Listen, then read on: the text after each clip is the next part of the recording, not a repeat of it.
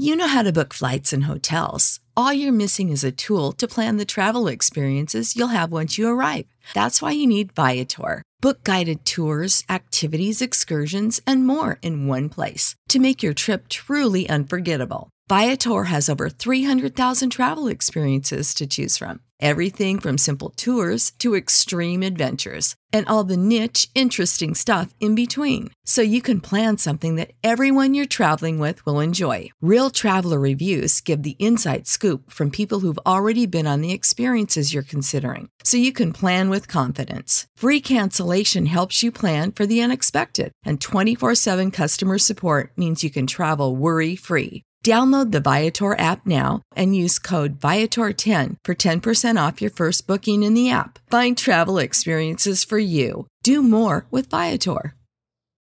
Without the ones like you, who work tirelessly to keep things running, everything would suddenly stop. Hospitals, factories, schools, and power plants, they all depend on you.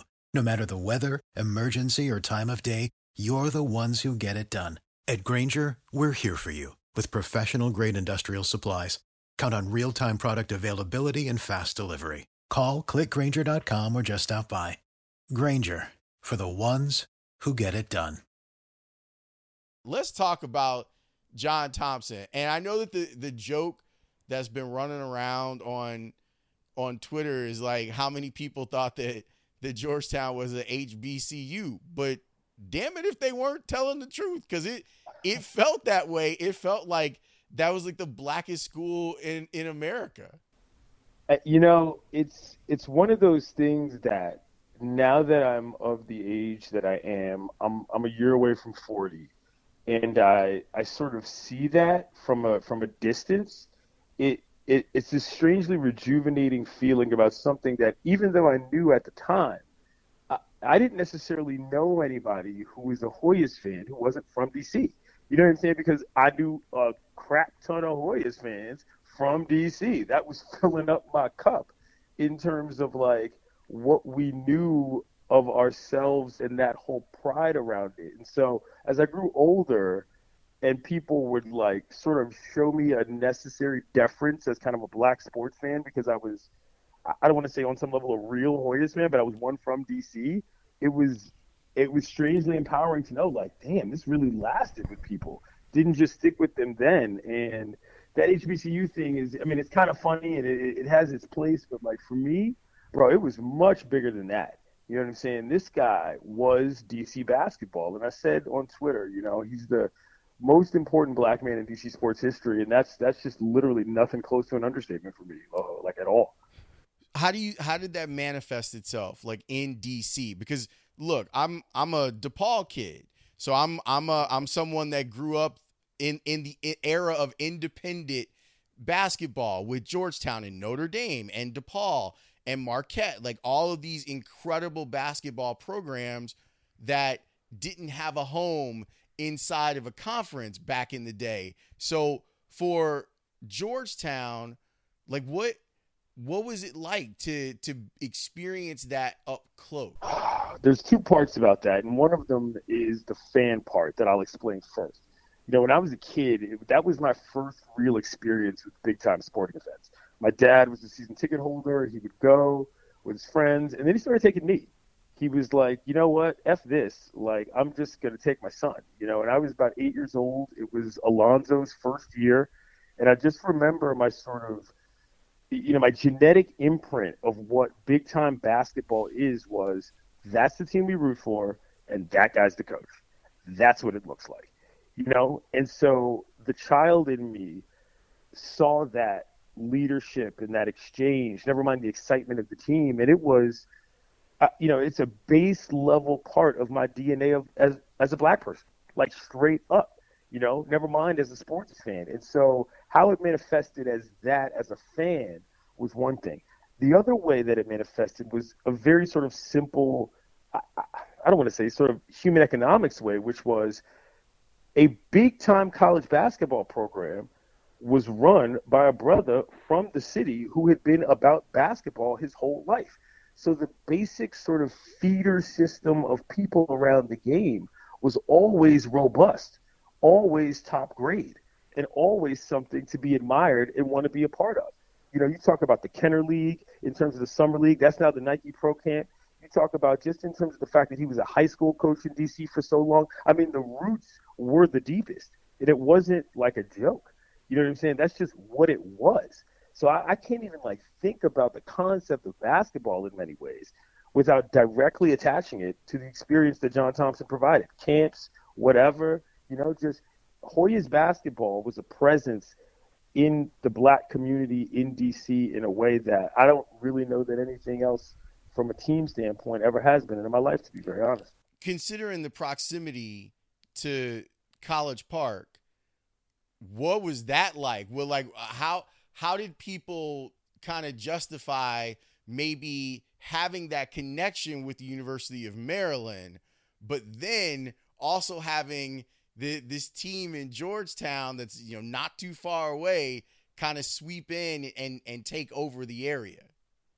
You know the t- the, the timing of that always worked out well because they were good as in the Hoyas in an era in which you know Maryland was relevant but not vicious.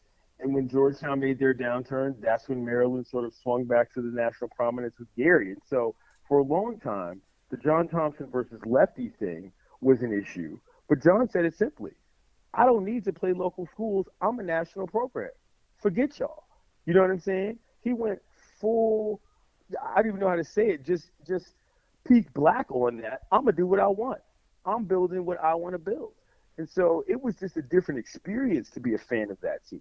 So it wasn't necessarily a whole ton of overlap, depending on what kind of person you were. You know what I'm saying? The ACC had this nice little situation, charter school with Maryland. You know what I'm saying? Like they're doing their thing kind of the regular way. Georgetown's showing up with hoodies and boots. You know what I'm saying? Blasting music talking about it, dunking on your head. It wasn't the same thing, Loho. You know what I mean?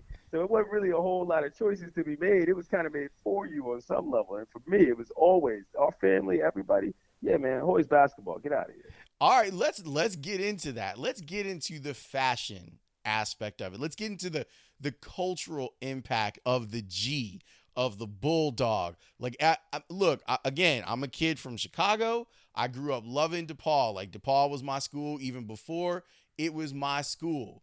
But right. I definitely had the Georgetown starter jacket back in the day because like if you were down with Georgetown, like you were down with something that had real significance in the community. Yeah, I mean that's that's the that's the easiest way to put it. And I think the cool part about specifically being from DC was that that joint was fly just flatly. It was cool gear to wear. They had dope, iconic colors. You out in your Georgetown gear, you looking good. End of story.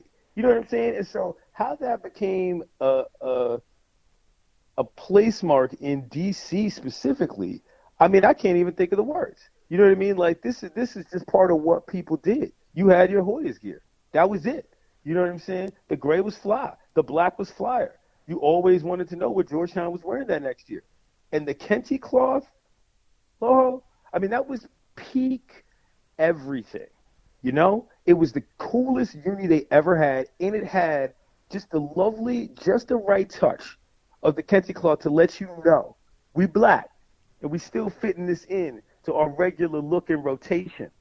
And it's dope, and there's nothing you can do about it. You know what I'm saying? Like that was the thing. It was always everything happened with the level of confidence that frankly, rocking the gear gave you a little bit of. Oh yeah, you know, it, you felt it in a way that mattered, and that's because John was the realist. You know, there was no chance you were going to be faking the funk if you were a fan. It wasn't possible. You know what I'm saying? The whole situation was just too real. That's just what it was. I mean, just what a time, man. What a time. Clinton, you and I deal with coaches who often try to talk that shit about I am here to help build men. I am help I am here to get these young men through college. And I know that there are some that truly believe that and work towards doing it.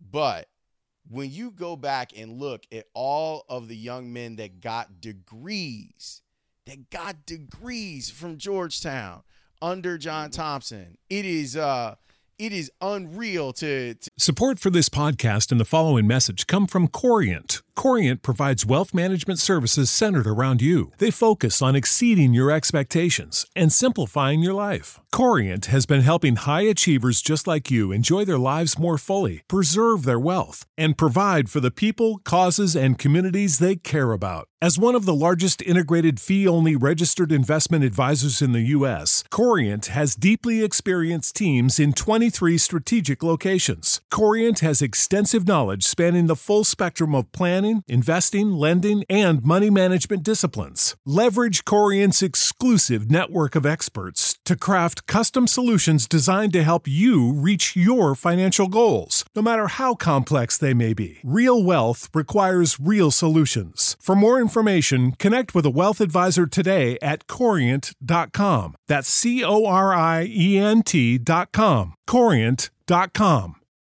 For the ones who work hard to ensure their crew can always go the extra mile, and the ones who get in early so everyone can go home on time, there's Grainger, offering professional grade supplies backed by product experts so you can quickly and easily find what you need. Plus, you can count on access to a committed team ready to go the extra mile for you. Call, clickgrainger.com, or just stop by. Grainger, for the ones who get it done. To say that that's someone who kept their promise in that regard. And you know what was so funny about it too is that John loved the fact that people hated him for that. You know what I'm saying? He loved the fact that people were like, "Oh, they didn't have that against him." You know what I'm saying? Because he's taking guys that most people would consider not college material and getting them in a system at an elite university, and there's no argument if they're all graduating. You know what I'm saying? You can be as black as you want to be. You can be as successful as you want to be, and they graduating anyway. So what you gonna say? You know, he did everything right, and he made it all work because nobody had a choice. Because what were you gonna do? You know what I'm saying? Like it, it was, it was a standard of excellence that bled into a lot of parts of your life in terms of what you thought made sense for yourself. You know, you don't want to be out here embarrassing John Thompson. What's wrong with you? You know what I'm saying? That's not how anybody operates. And that's why that Rayful story is so crazy. Rayful Edmonds, you know what I'm saying? The big time crack dealer who ended up getting put in federal prison for many years on RICO laws, some of the earliest forms of it. People are like, oh, he stood up to Rayful, this, that, and the third, like it was some fist fight in the street with a bully. Nah, B. John talked to that man and said, yo, man, we can't have this. We got too much going. This is not an option. If my man's in trouble, you need to save him. You know what I'm saying? That's basically how he hit man's up. And that was the kind of pull he had in the community because that was real talk. Crack is killing DC in the 80s and 90s. Last thing we need is that John banging out the Hoyas. That is not an option. And that's how he came correct. And that's what ended up happening. And it's an unfortunate situation, obviously, in terms of what happens with drug dealers and going away to federal penitentiaries. But when you got starters in the news headlines rumored to be hanging out with drug dealers, and your coach comes in and says, How about nah? And it works. In the murder capital of America, the blackest city in America, my guy. I mean, what are we talking about here? I mean, my man is a titan in the game on so many levels. Let me ask you about all the people that were intimidated by John, like other coaches, that the way that he did things was so different from what it is that they were doing that there was some fear. So what was that like to see up close? You know, I, I think it's it's it's interesting how I hear that manifested to other people because while I understood it, like you got to understand, it's one of those things. Like to me, John Thompson represented just what strength was.